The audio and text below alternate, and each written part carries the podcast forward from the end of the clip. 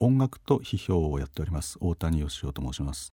今週は令和コロナ新時代の音楽の楽しみ方ということについてお話しさせていただきます。未来授業。この番組は暮らしをもっと楽しく快適に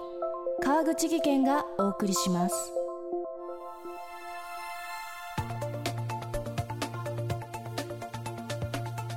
未来授業。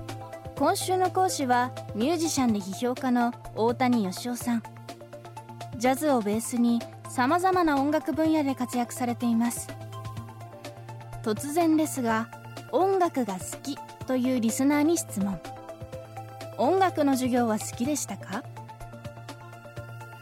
思わず答えに詰まってしまった。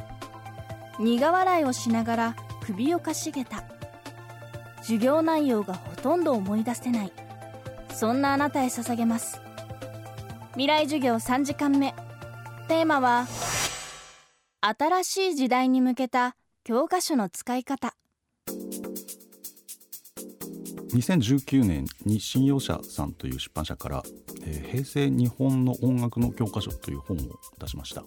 で何の本かっていうとですね平成30年分の音楽の教科書を全部読んでバージョンが大体ね4年に1回ぐらいずつ変わるんですね。でそれで平成が始まった時と終わった時で内容がどのぐらい変わってるのかみたいなのを確認しながら学校の音楽の授業って実際それがどういったのを習ったかっていうことを大人になってから読み直してみるっていう本を、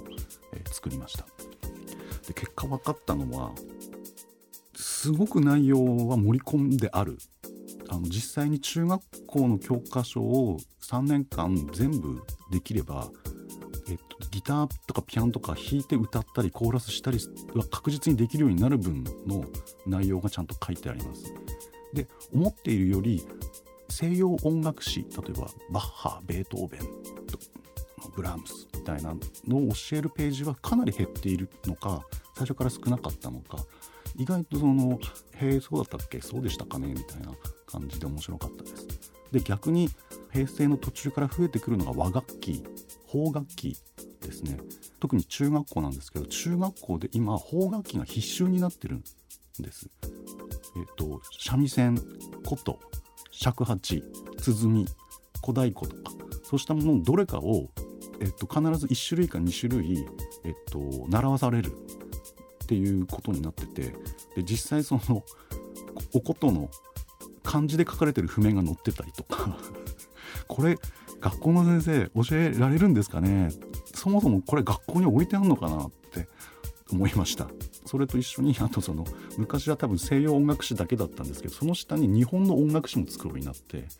ちょうどこのバッハの時代に江戸で何やってたかとか そういうのも一緒に載ってたりとかそういうあの今から振り返ってみる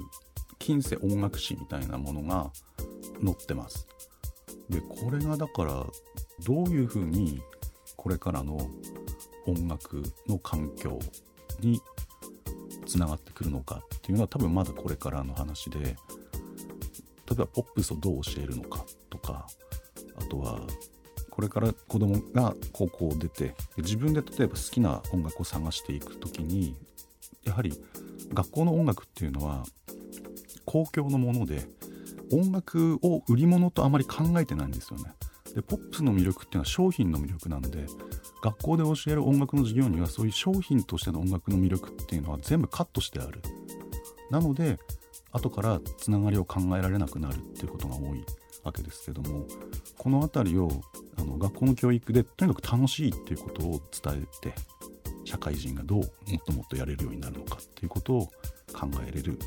教科書になるといいなと思いました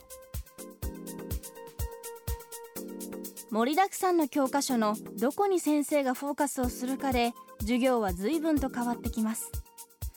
大谷さんは音楽の授業にこんな理想を持っています。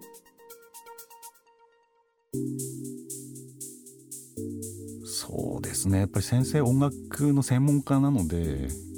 その段階でちょっとズレがあったりとか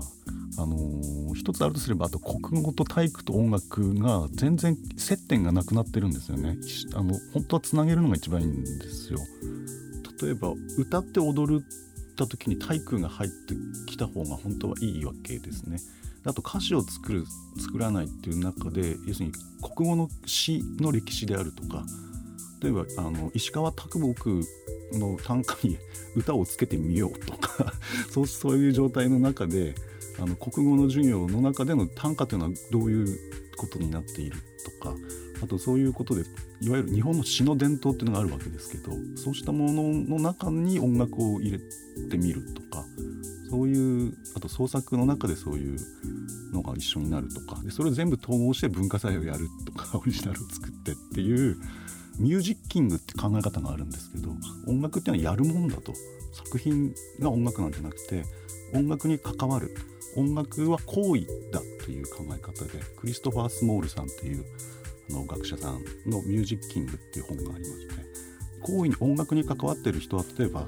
会場のえ椅子を運ぶ人も含めて全部行為であってそれも全部含めて音楽と考えようっていう発想で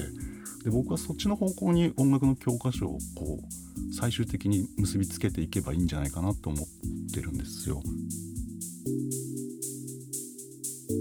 未来授業今日のテーマは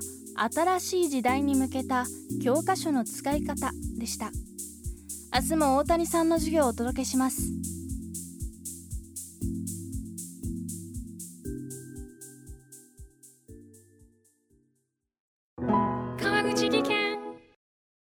階段での転落。大きな怪我につながるので怖いですよね。足元の見分けにくい階段でもコントラストでくっきり。白いスベラーズが登場しました。皆様の暮らしをもっと楽しく快適に。川口技研のスベラーズです。未来授業。この番組は暮らしをもっと楽しく快適に川口義賢がお送りしました。